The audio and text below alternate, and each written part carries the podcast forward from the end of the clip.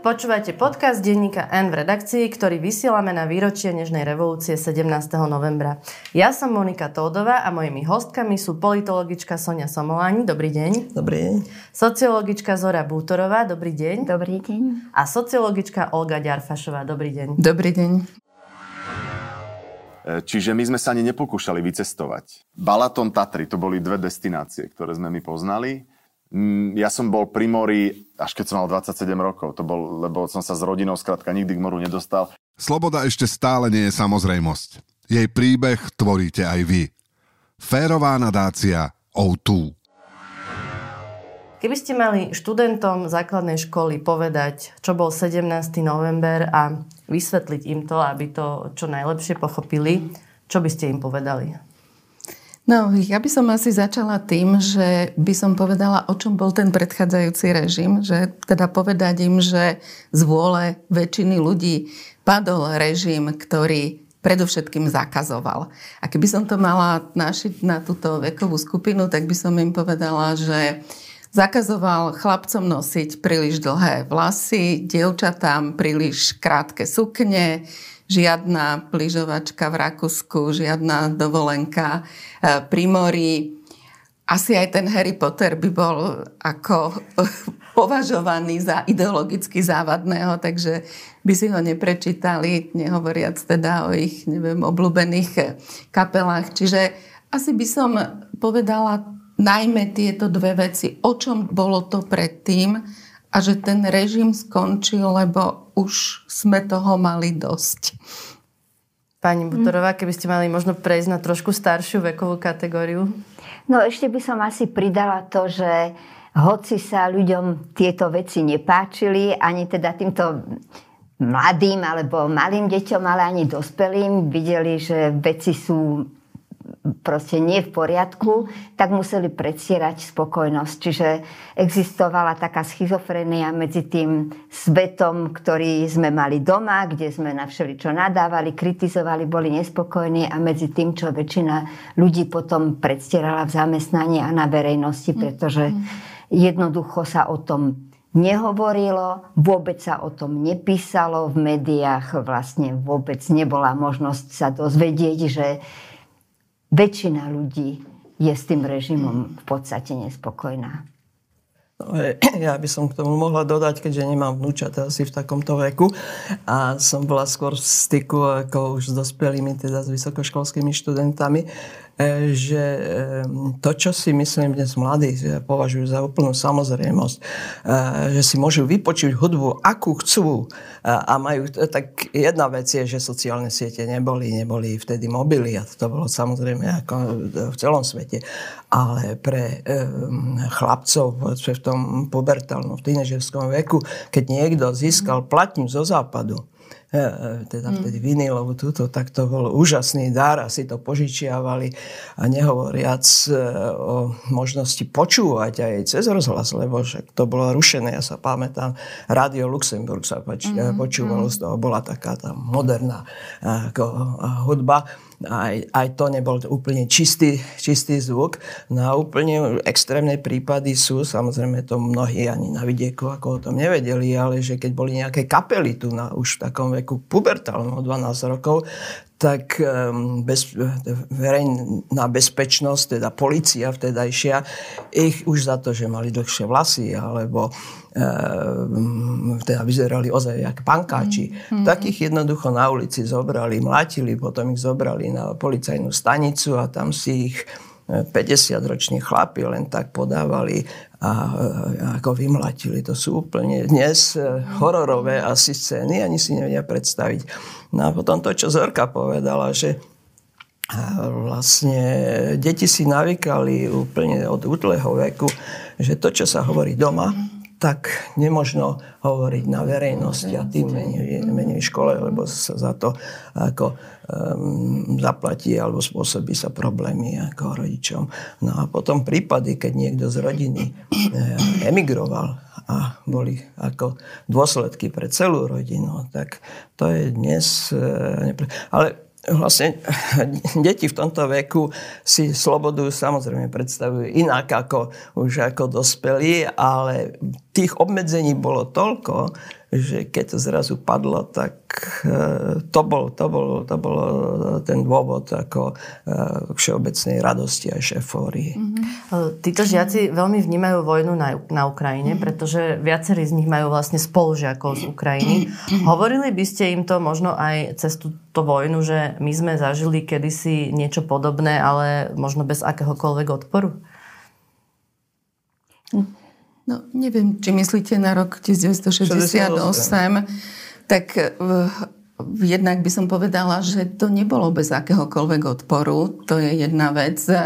Druhá vec je, že samozrejme tá politická konštalácia bola, bola úplne inak, ale určite by som im vysvetlovala čo to bol Sovietský zväz a čo to je dneska Rusko so všetkými tými imperialistickými ambíciami, s tou autokraciou a s tou ako snahou naozaj si udržať e, to svoje impérium pod kontrolou. Čiže e, myslím si, že tu tá paralela celkom nesedí na rok 1968. Áno, e, tá paralela fakt nesedí, tá situácia bola iná, ale odpor bol, len bol to odpor som povedala, veľmi e, taký nezvyklý, ako keď mladí ľudia vyťa, vyťa, vyťahovali tankistov z tanku, aby ich a presviečali ich, však my tu nemáme žiadnu kontrarevolúciu, čo tu chcete. Čiže to bol trošku taký ozaj typický československý e, formou vtipov a, a, a, a tie sovietskí vojaci, však oni tam boli z rôznych republik, také, jak teraz v Ukrajine sú z azijských, z Buriati a tak ďalej, mm. tak aj vtedy ani nevedeli, kde, mm-hmm. kde sa ocitli. Ale ďalšia vec, ak niekto hovorí, že dobre, vy ste sa nebre, vy Čechoslováci. No áno, nebre, vlastne prečo až do roku áno, 89 áno, tu ten režim bol? Prečo nebránili až do a e, západ, západ nám nepomohol, ale predsa e, západ a pom, pom, pomoc prichádza vtedy, keď sa niekto začne aj vojensky brániť, tak jak Ukrajina. Však aj v tomto prípade západ začal posílať zbranie a um, sa zdá pomoc zvýšila, až keď sa ukázalo, že Ukrajina sa chce uh, brániť. Ale tá naša situácia bola iná. Ale ja by som povedala, E, e, zdôraznila, že sovietský sväz, ktorý na, e, nás okupoval od toho 68. roku vlastne až do 90. roku, čiže v 91. úplne odišli, ale teda do 89. predstavoval ozaj imperialistický štát a jadro toho bolo Rusko a že to nebol iba jeden prípad, 68. bolo Maďarsko v 56., oh. kde došlo ku krvavým zrážkam, bolo Polsko a ešte v 50. rokoch Nemecko. Mm, takže e, pokračovalo to ďalej. Čiže to sú všetko ako znaky silného, silnej imperialistickej politiky. Mm-hmm. Ja by som možno pridala ešte jeden rozdiel, že my sme vlastne na tú okupáciu neboli vôbec pripravení, pretože politické vedenie vtedajšieho Československa úplne niečo takéto vylúčovalo. Bralo to tak, že sme súčasťou toho tzv. sovietského tábora, že to sú v podstate naši priatelia, takže takéto niečo sa ani nemôže stať.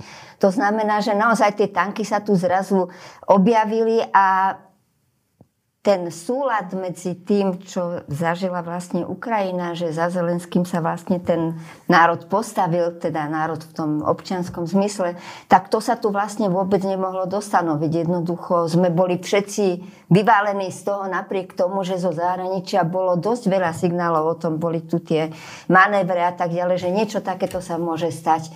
No a navyše Ukrajinci boli už... E, v dôsledku toho, čo sa tam dialo už niekoľko rokov, už od roku 2014, pripravení na to. Oni už o tom Rusku Putinovskom tie ilúzie nemuseli mať. Takže my sme žili vlastne vo veľkej ilúzii. Západu, tak aj preto sme sa v podstate nebránili. A keď boli tí to naše vedenie odvezené do Moskvy a tam podpísalo tie protokoly moskovské a potom nám to so slzami v očiach obľúbený Alexander Dubček oznamoval, tak sme všetci skoro plakali s ním a nikoho ani mhm. nenapadlo, že by sme mohli mhm. vlastne so zbraňou v ruke brániť. Áno, to je podstatný krajinu. rozdiel, že tu na nebol ten leadership, tu nebol lídr. Hej, hej. Teda... Ale ako chcem ešte dodať aj to, že vlastne ľudia vtedy stáli za týmto politickým vedením Áno. úplne jednoznačne, teda za socializmu s ľudskou tvárou, hej, ale tým, ako sa aj to politické vedenie postupne nejako vzdávalo tých ideálov a vlastne nastúpil celý ten proces postupnej normalizácie takzvanej, hej, tak v podstate nejak také varenie žaby postupné sme teda nakoniec skončili v tom 15. či ktorom zjazde komunistickej strany. Navyše ako pre ľudí na Československu to bol skutočne úžasný šok, pretože Československo patrilo z tých krajín e, tzv. socialistického tábora, čo so socializmom nemalo nič spoločné.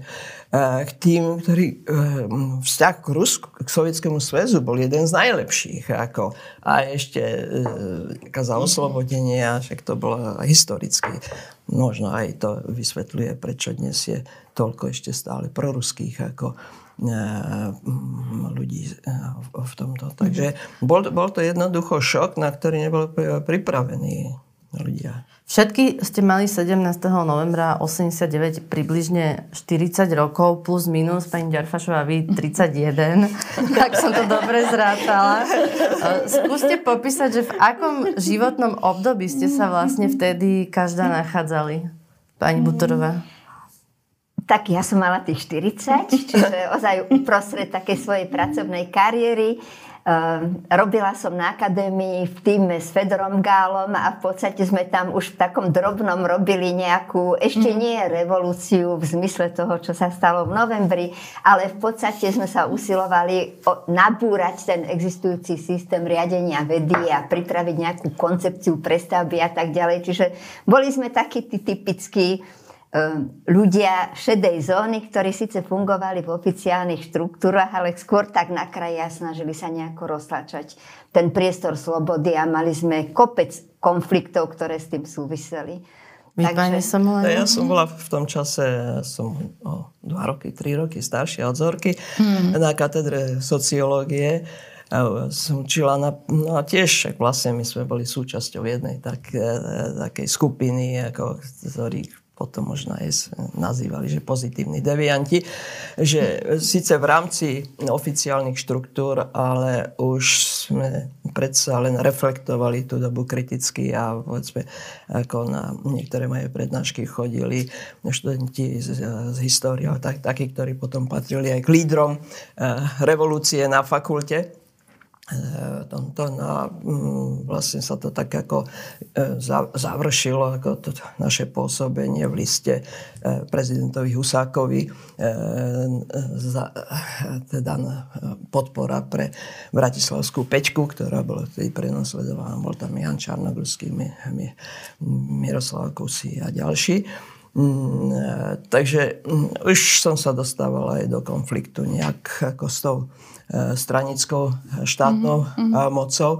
No a mm, rodine ako vlastne dcera chodila na gymnázium, ako mala 16, e, 16 rokov vtedy mm, takže prežívala to s nami a vlastne, vlastne ona bola tá, ktorá nám, ktorí sme sa zhromaždili v našom byte na takej debate, ktorej hlavnou otázkou bolo dá sa povedať, tá leninská otázka, jak to Martin Butera nazval, že čo mhm. robiť, lebo všade okolo sa už niečo dialo mhm. e, v týchto našich bratských e, krajinách, len e, v Československu to ešte ako si spalo.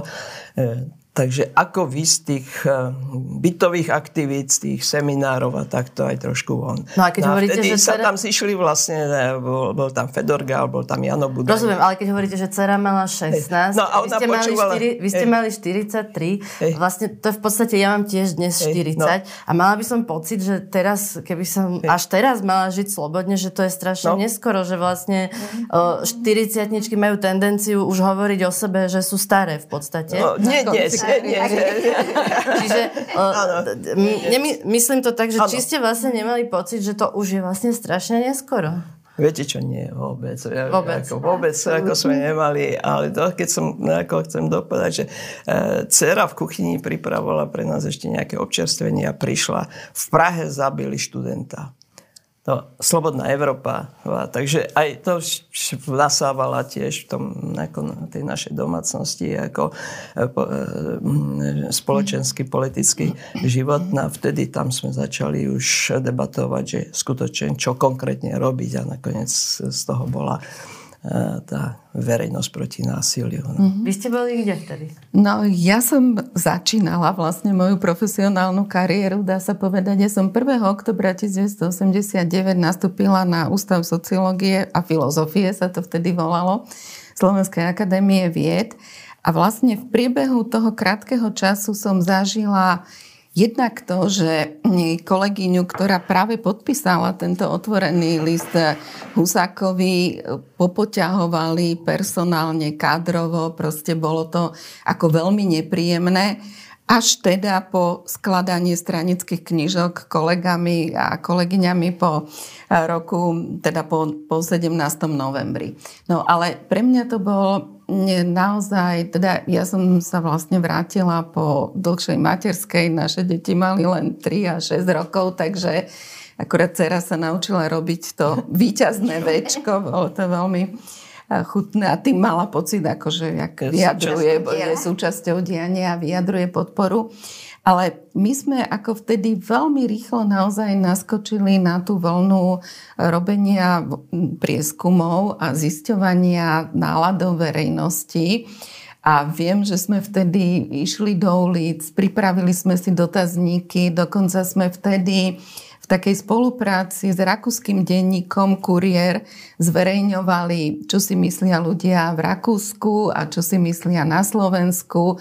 A naozaj to bolo také, často sa používa takéto rozprávkové odkliatie.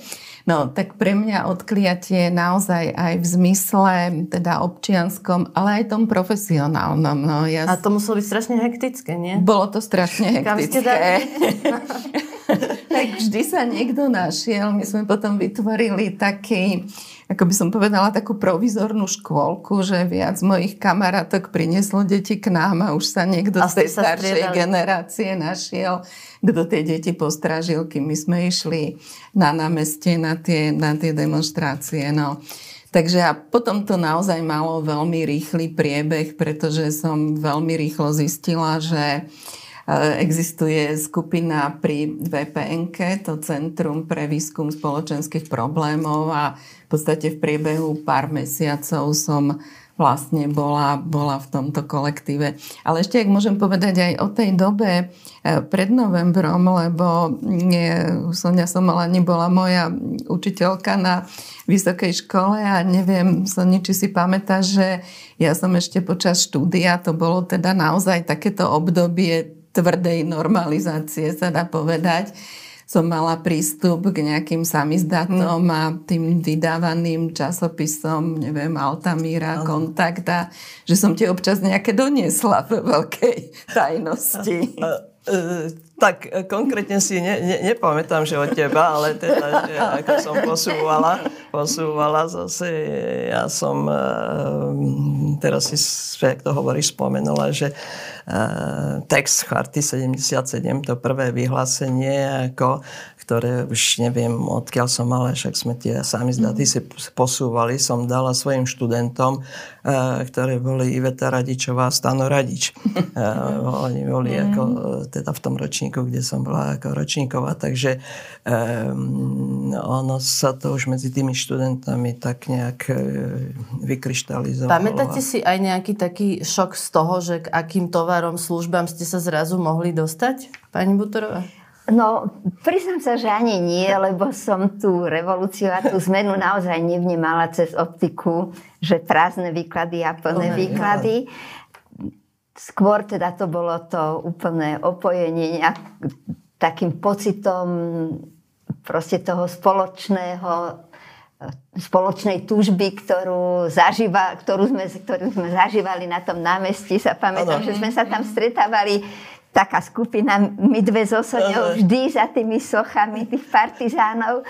Čiže a si, dieťa že, som... že sme si hovorili, že eh, no, veď raz nás budú ešte oplúvať. A, a, a to, si, to, to, to, to, to áno, tá, ja, ja si vám, že teraz nás budú ešte no, Čo ste chceli povedať, že dieťa? No, že mala som syna v prvej triede, takže mm-hmm. toho som mala som tú výsadu, že som mala po ruke mamu, takže Ivana som vždy odložila k mame a vlastne od tej piatej, do piatej sme robili revolúciu na akadémii a teda v tom našom kabinete a od tej piatej sme sa vždy stretli na námestí. No a s tým, že Martin môj bol jeden z tých, ktorí boli pri tej tribúne alebo na tej tribúne. Spočiatku ešte vlastne aj so zubnou kevkou vo vrecku, lebo nebolo jasné, teda ako to celé dopadne. To až tie ďalšie dni... Či nepôjdu do väzenia. Áno, až tie mhm. ďalšie dni mm. už boli také, že, že už sme nadobudli takú istotu, že sa nemôže že sa nič už nestane. Mm. Sa už nič nestane. No, ja sa ešte pamätám, teda síce som mala podstatne ako najstaršiu ako dieťa, dceru, 16-ročnú, e, ale e,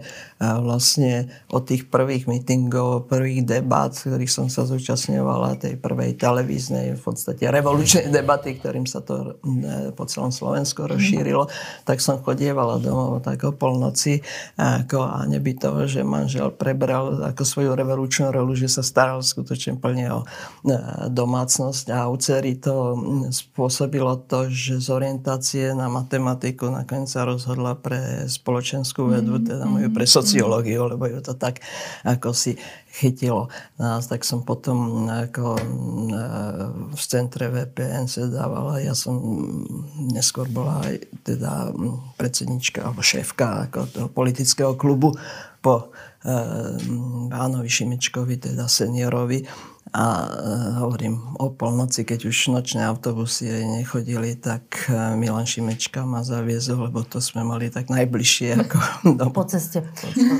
Prvýkrát od roku 2014 klesol podiel ľudí s priaznivým postojom k dnežnej revolúcii pod 50% ukázal prieskum agentúry Focus pre Inštitút pre verejné otázky. E, prevažne priaznivo ju vníma 48 Slovakov. Všetky tri vlastne dlhodobo upozorňujete, upozorňujete na to, že demokracia je ohrozená a ako keby sa jej vzdialujeme. Je toto ďalší prieskum, ktorý to potvrdzuje? Ehm, to, že je demokracia ohrozená, to je výsledok súhry viacerých veľmi nepriaznivých trendov. E, takto by som povedala. Tento prieskum potvrdzuje to, že ľudia vnímajú tú terajšiu situáciu veľmi kriticky, lebo cez prízmu toho, čo prežívame dnes, hodnotíme potom spätne aj všetky tie dôležité milníky, ktoré ešte donedávna sme pokadali, väčšina z nás za pozitívne. No a sú tu niektoré okolnosti, už aj v Lani ľudia vnímali tú situáciu nepriaznivo spoločenskú, ale za ten posledný rok sa, sa to ešte zhoršilo. Lebo vlastne k tým dozvukom pandémie sa pridala vojna na Ukrajine. Teraz tu máme ešte ďalšiu perspektívu aj migračnej vlny. To je ďalší taký stiažujúci faktor, plus teda veľmi intenzívne pôsobenie celej tej alternatívnej mediálnej scény, ktorá, ktorá ľudí vlastne priamo alebo nepriamo podporuje v skeptickom až negatívnom vzťahu k systému liberálnej demokracie. Čiže je tu naozaj súhra viacerých veľmi negatívnych faktorov. A to, čo v starších výskumoch, keď sme sa pýtali na to, ako ľudia hodnotia nielen november, ale aj zmeny po novembri, tak samozrejme aj teraz je to tak, že to nadobudnutie politických a občianských slobod sa hodnotí mm. veľmi vysoko. Stále tá možnosť cestovať, študovať v zahraničí, pracovať a tak ďalej, to je úplne top. Ale oproti minulosti došlo k veľkému sociálnemu zneisteniu, je tu naozaj pod vplyvom inflácie, rastúcich životných nákladov. Zrazu sa otriaslo to, čo nebolo vnímané až tak kriticky, ako, sa, ako teda by bol taký pocit, že ľuďom prekáža iba to, že nemajú dostatočne plné peňaženky. Nebolo to tak donedávna. Ale teraz tento moment naozaj sa veľmi zvýraznil. Ak môžem k tomu ešte pridať ako zo pár čísiel z iných výskumov, ktoré naozaj potvrdzuje to, že sme vo veľmi zlej spoločenskej nálade, kedy sa tomu hovorilo blbá nálada, ale to sklamanie, naozaj toto číslo hovorí o súčasnosti. Nehovorí o tom, že by sa nejako zásadne zmenil pohľad na tú samotnú historickú udalosť. Ale vypovedá o tých problémoch tu a teraz, lebo tie ľudia pociťujú ako naliehavé. Ja ešte dám k dobru jeden údaj, ktorý ma teda dosť prekvapil je jeden taký ukazovateľ, akým smerom sa uberá slovenská spoločnosť správnym, nesprávnym. Fokus zisťoval pred mesiacom, je to 84% ľudí si myslí, že táto spoločnosť ide nesprávnym smerom. To je najviac od 90. rokov, tam boli len dva také vrcholy pred voľbami v 98. a potom tak po to je asi aj sklamanie z tejto vlády. Ne? A to je aj sklamanie z tejto vlády. Tým chcem povedať aj to, že väčšinou je to pol na pol. Hej. Polovica stojí za koalíciou, polovica stojí za opozíciou, tá je nespokojnejšia. Ale keď toto prekročí tie tri štvrtiny nespokojných, tak naozaj hovorí aj o tom, že s touto vládnou garnitúrou a vôbec s tou celkovou situáciou, ktorá tu je, ľudia sú sklamaní a teda ne, nemajú dôveru, tá erózia dôvery a nejakej viery v kompetentnosť riešenia týchto hmm. závažných problémov, ktoré boli spomenuté, je veľká. Keď prvý...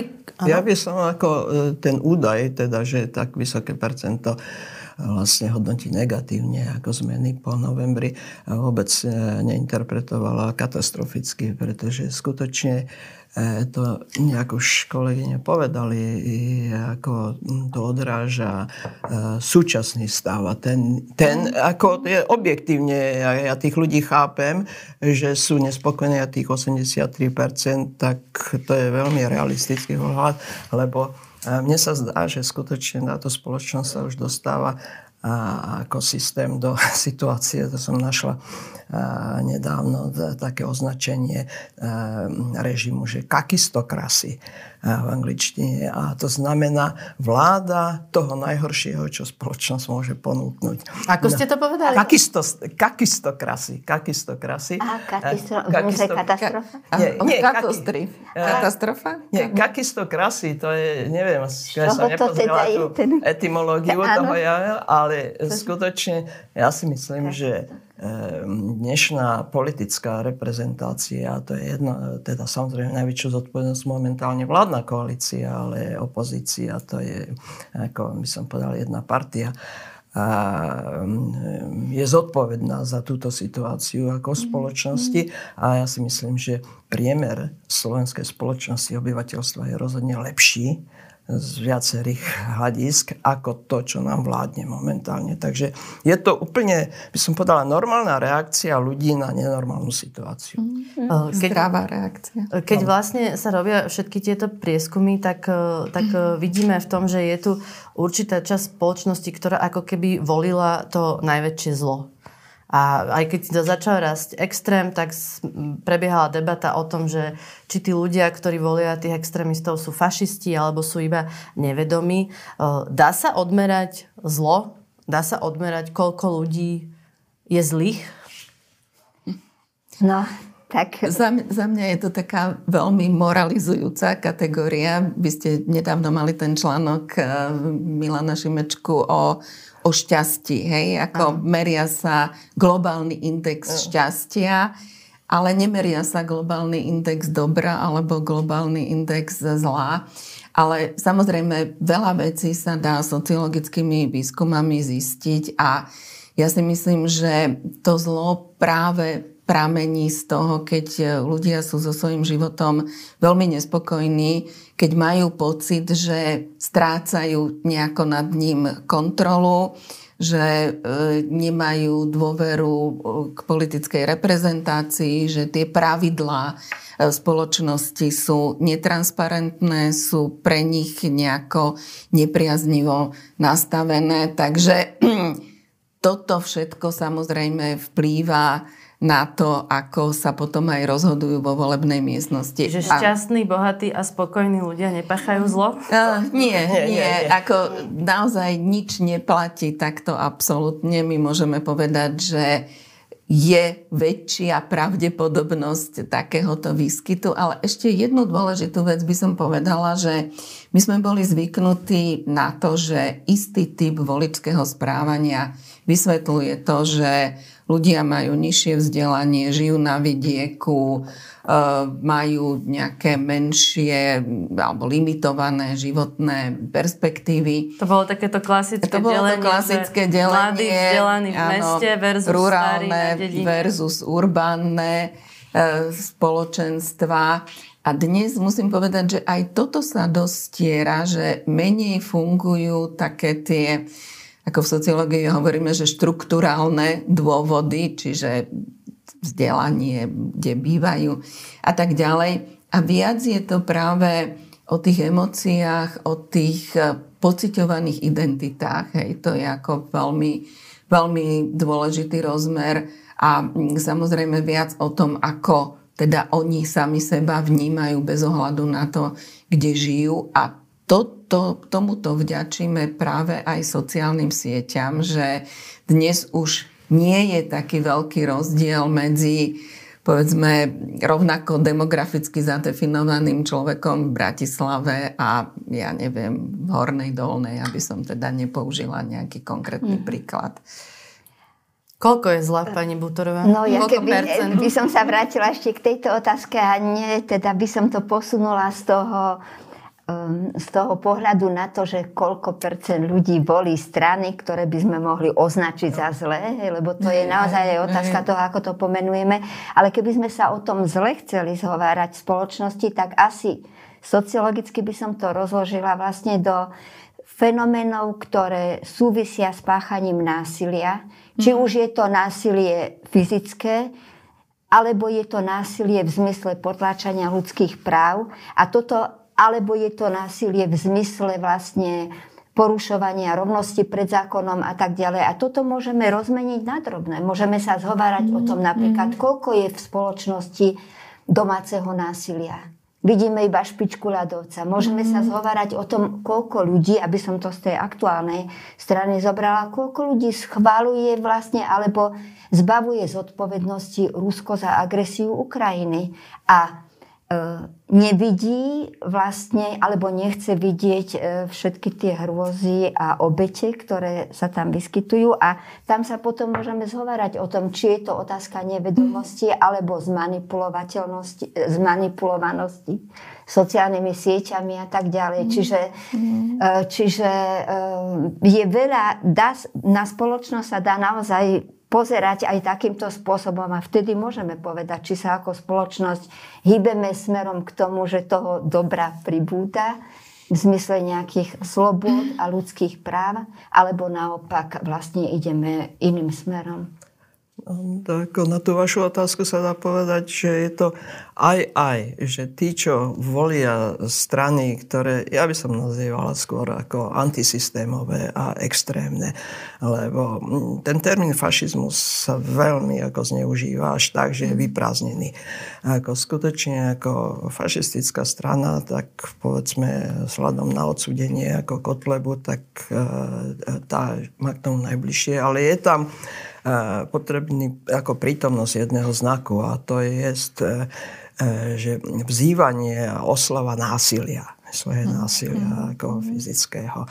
A, takže m, mm, radšej opatrnejšie ako s tým termínom ako fašistický, ale je, je fakt, že niektorí ľudia z, volia z nevedomosti, z frustrácie, z pocitu sklamenia a niektorí vyslovene, dá sa povedať, sa ako realizujú cez podporu niečoho takého mm. zlého. Ale naviažem na to, čo Olga povedala, že sa už neplatia tak tie e, ako klasické e, rozdelenia na základe štruktúrnych faktorov, teda tých sociálne e, ekonomických, lebo nie je potvrdené, že by autokratov podporovali najviac tí chudobní, tí biední. Mm. Skôr sú to ľudia mm. sklamaní.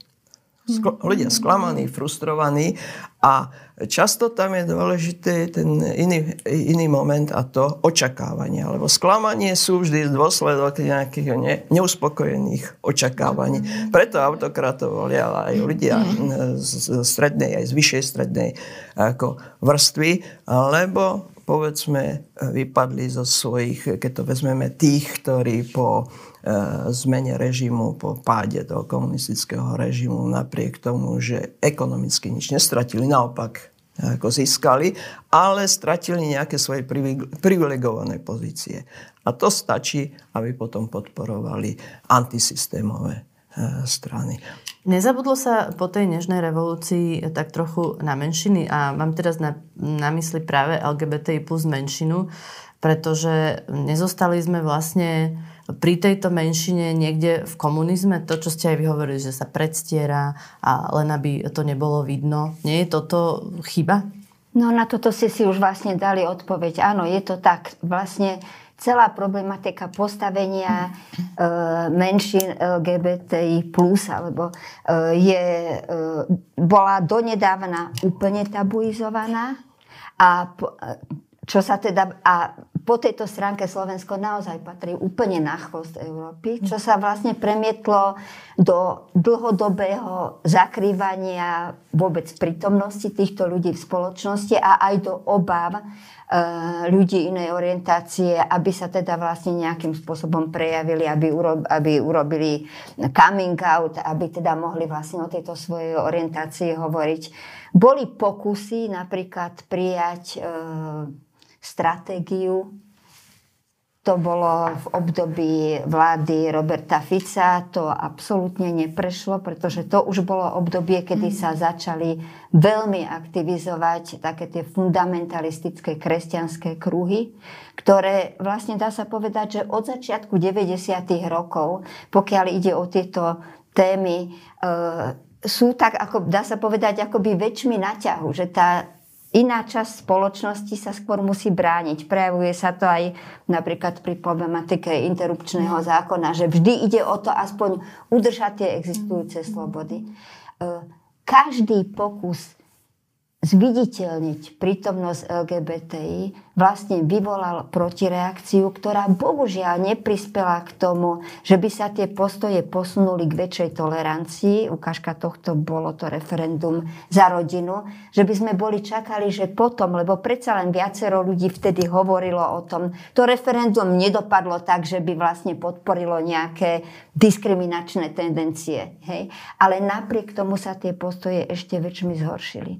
A to, čo vlastne pozorujeme posledný mesiac po teroristickom útoku na Zámockej, je veľmi nebezpečné preto, lebo sa ukazuje, že časť jednak politickej scény, ale aj proste vplyvných iných ľudí spoločenskej, spoločenskej nejakej elity naopak pokladá za potrebné ešte väčšmi zvýrazniť e, to, že vlastne snahu zachovať Slovensko ako nejaký taký ten ostrov negatívnej deviácie v rámci Európy. Nepriznať nejaké práva, nepriznať právo na nejakú ľudskú dôstojnosť. Úplne čerstvou ukážkou tohto je petícia, ktorá, ktorú podpísali ľudia, ktorí, protest, ktorí chcú zabraniť tomu, aby bola uľahčená tranzícia e, transrodovým mm. ľuďom. Mm. Napriek všetkým medicínskym, odborným proste znalostiam, napriek tomu, že toto už nie je pokladané za chorobu, že proste napriek jednoducho neochota priznať, že veda, vývoj, ale aj vnímanie ľudských práv vo svete sa posunulo niekam inde. A k tomu e, ja som si prečítala zoznam ako no. E, tých organizácií a tam ma zarazila jedna vec, koľko takých ako rôzne z názvu vidno, že kresťanských akože. Ale ja by som chcela vedieť, či okrem toho štatutára alebo toho zástupcu, koľko ľudí majú telo, lebo to je skutočne e, desiatky, desiatky takýchto organizácií, mm-hmm. ktoré majú zdroje, kto vie, teda odkiaľ. A jak Zorka povedala, tak e, ozaj ako by Slovensko chceli zachovať ako akýsi skansen skutočne mm, niečo 19. ani nie 20. storočia. A keď sme hovorili o tom zle spoločnosti, tak ja si myslím, že tu sa skutočne ako prejavuje v čistej podobe. Nie je to forma vyslovene fyzického násilia, ale je to neochota um, dať rovnaké práva, ako majú tí, ktorí sú odporcovia a všetkým, kto sú nejakým spôsobom inakí. To je, to je, to je ako Eh, všeobecnejší odpor k inakosti. A to je tiež jeden ako dôsledok a dedictvo toho starého komunistického režimu.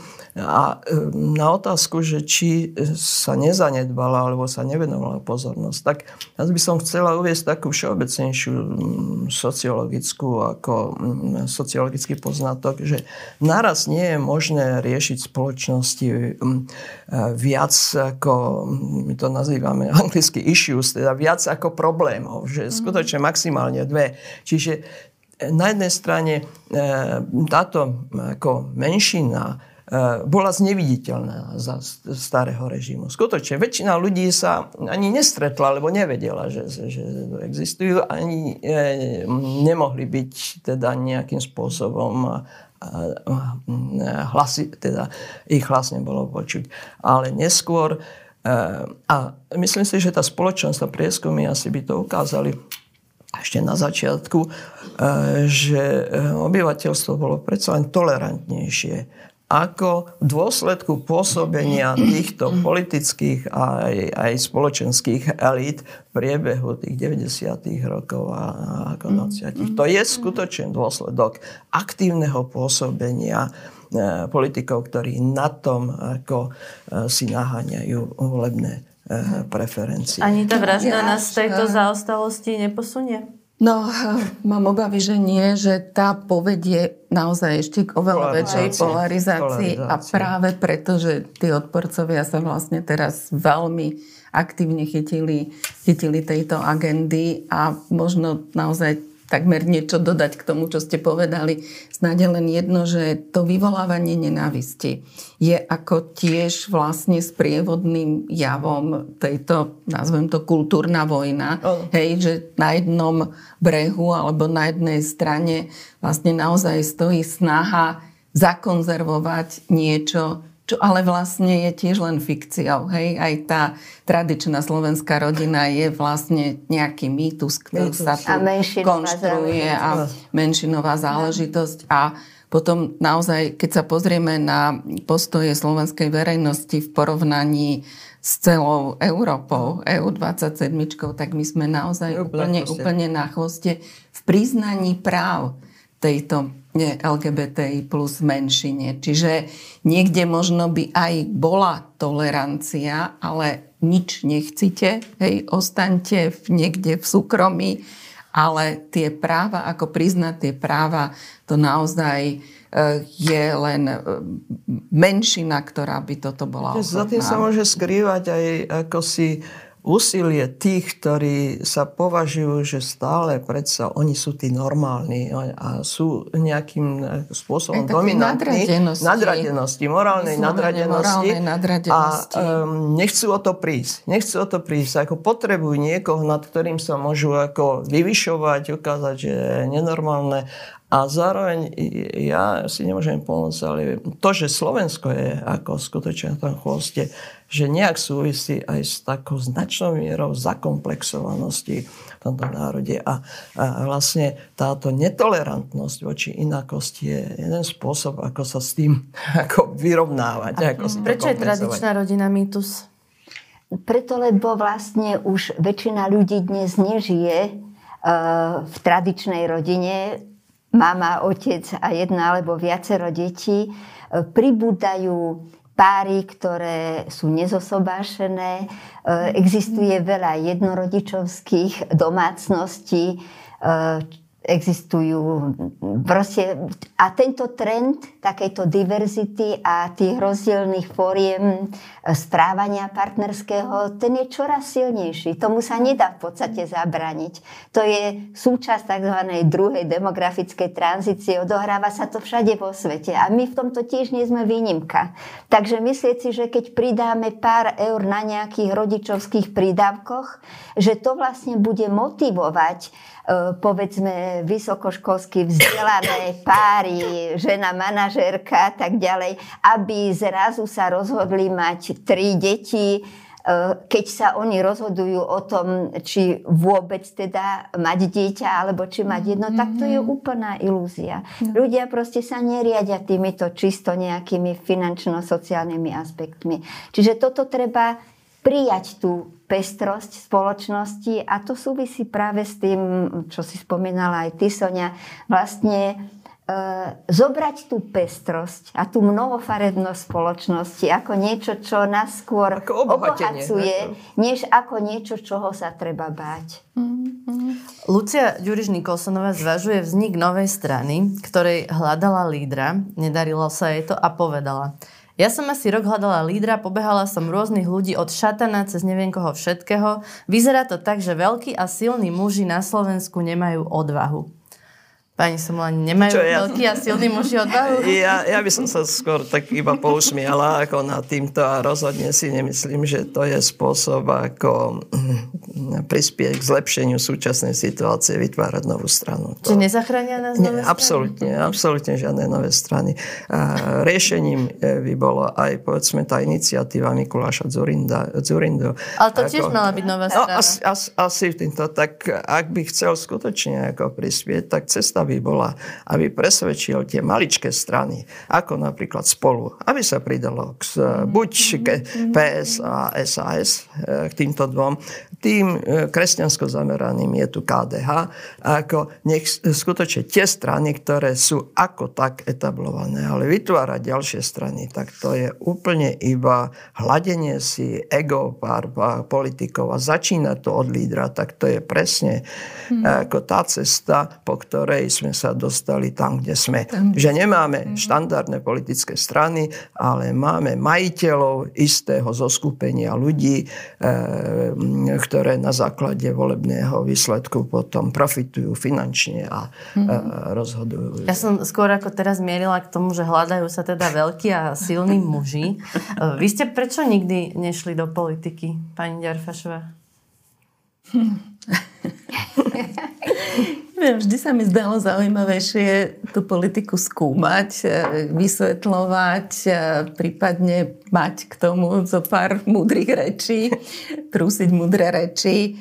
E, naozaj nebola, nepamätám si, že by bola za tých ostatných 30 rokov taká situácia, že by som, že by som nad tým vôbec len uvažovala, alebo že by Takže ne, ne, neviem, jednoducho ma to nikdy nelákalo a nikdy som ani nevidela nejaký priestor, lebo aj toto je ako výborná ukážka toho, že uh, dajte mi stranu, ja chcem byť v politike, hej, no tak to ako naozaj nás nezachráni.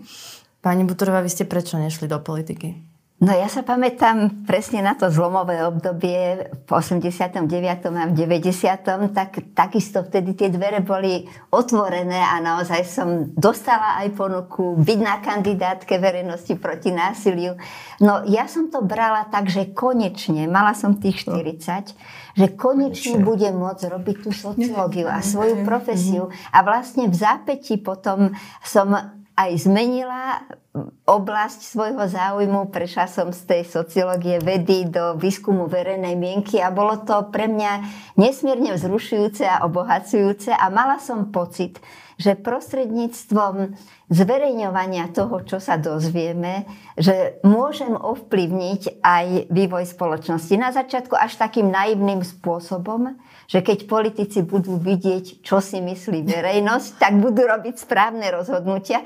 Z toho sme samozrejme som vytriezvala, to bolo obrovské sklamanie vlastne uh, vo chvíli, keď sa rozdelilo Československo, mm-hmm. lebo vtedy sa ukázalo, že toto vôbec nejako nefunguje, že hlas ľudu nie je vôbec...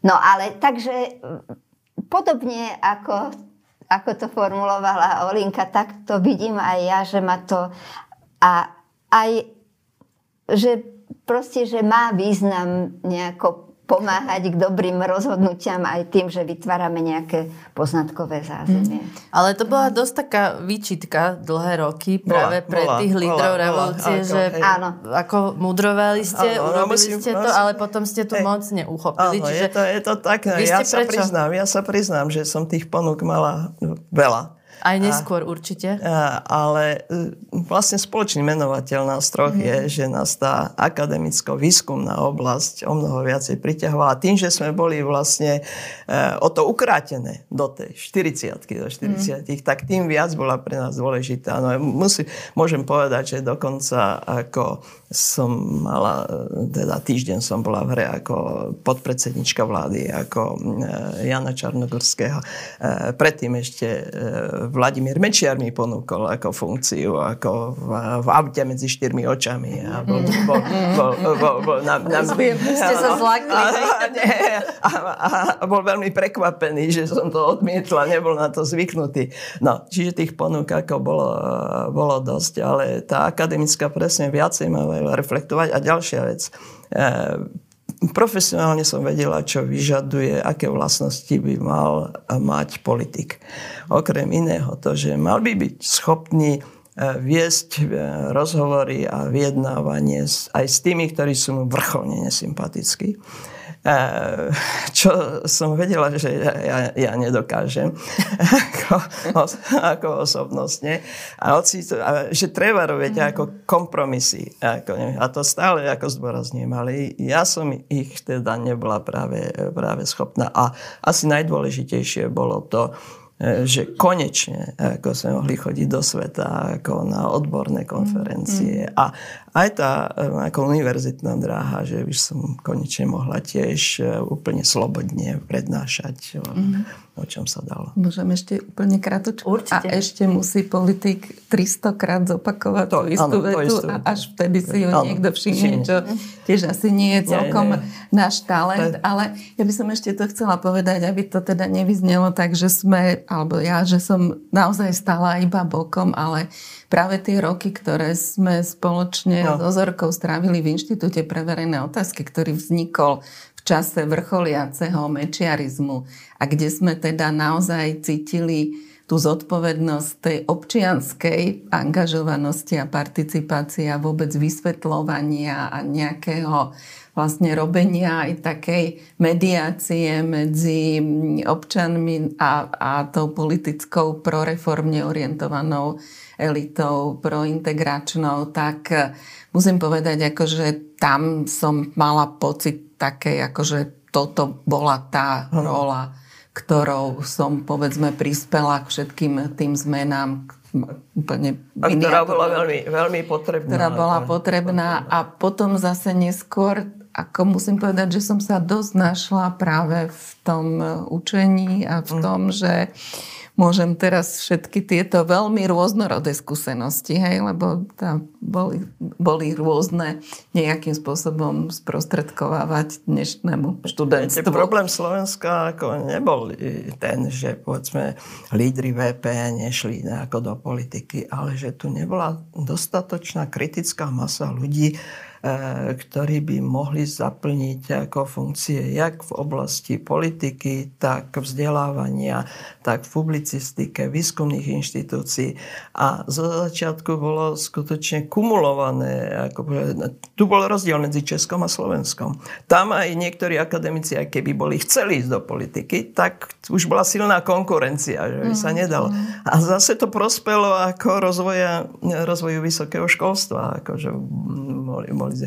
A my sme ako často flátali na viacerých. Ja síce som nešla priamo na, do exekutívy alebo legislatívy, ale v podstate e, do 92. som behala medzi katedrou, úradom vlády a Mozartovým domom OVPN. Takže... Čo budete robiť 17. novembra? Máte nejaký, nejaký rituál, nejakú tradíciu? Pani Butorová? Tak asi sa, asi sa zúčastním na niektorých tých e, spoločných podujatiach a vlastne spolu s ľuďmi, ktorí to vnímajú ako dôležitý milník a ako udalosť, ktorú si treba pripomenúť aj nejako oslaviť, tak budem tam aj ja.